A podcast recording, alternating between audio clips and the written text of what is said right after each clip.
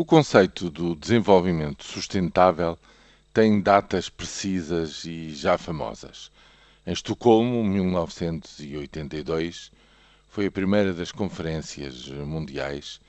No Rio de Janeiro, 1992, a Cimeira da Terra estabeleceu o conceito e alargou-se imenso a discussão à generalidade dos países.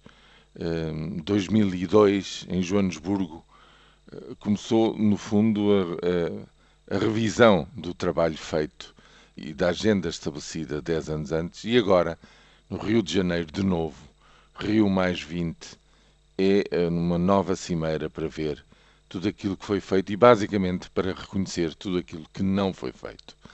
Porque, passado este tempo, é a altura de constatar, pelas mais diversas razões, nomeadamente pela esta conjuntura de crise em que o mundo mais desenvolvido mergulhou desde 2007, que esta ideia do desenvolvimento sustentável, do combate à pobreza com respeito pelo ambiente e com responsabilização social, se está a transformar quase num slogan, na medida em que tudo aquilo que deveria ter sido transformado e operacionalizado para ter uma noção de crescimento e desenvolvimento económico mais abrangente, que respeitasse todas estas dimensões, a dimensão económica, com certeza, mas seguramente também a dimensão social e ambiental, sem comprometer o futuro das próximas gerações.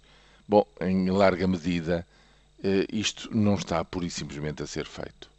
É sabido que nos objetivos do milénio, por exemplo, já se tinha chegado a um avanço maior na luta contra a pobreza extrema, aquela pobreza que verdadeiramente mata, e que, entretanto, nos últimos anos tem havido uma enorme regressão e que voltamos quase ao limiar de 1.000 milhões de seres humanos em risco de fome e de, digamos, de pobreza extrema. Ou seja, a reunião do Rio+20 vai desencantadamente reconhecer que, em larga medida, aquilo que se tinha consensualmente estabelecido que tinha que ser feito nas décadas seguintes, na prática, não está a ser feito.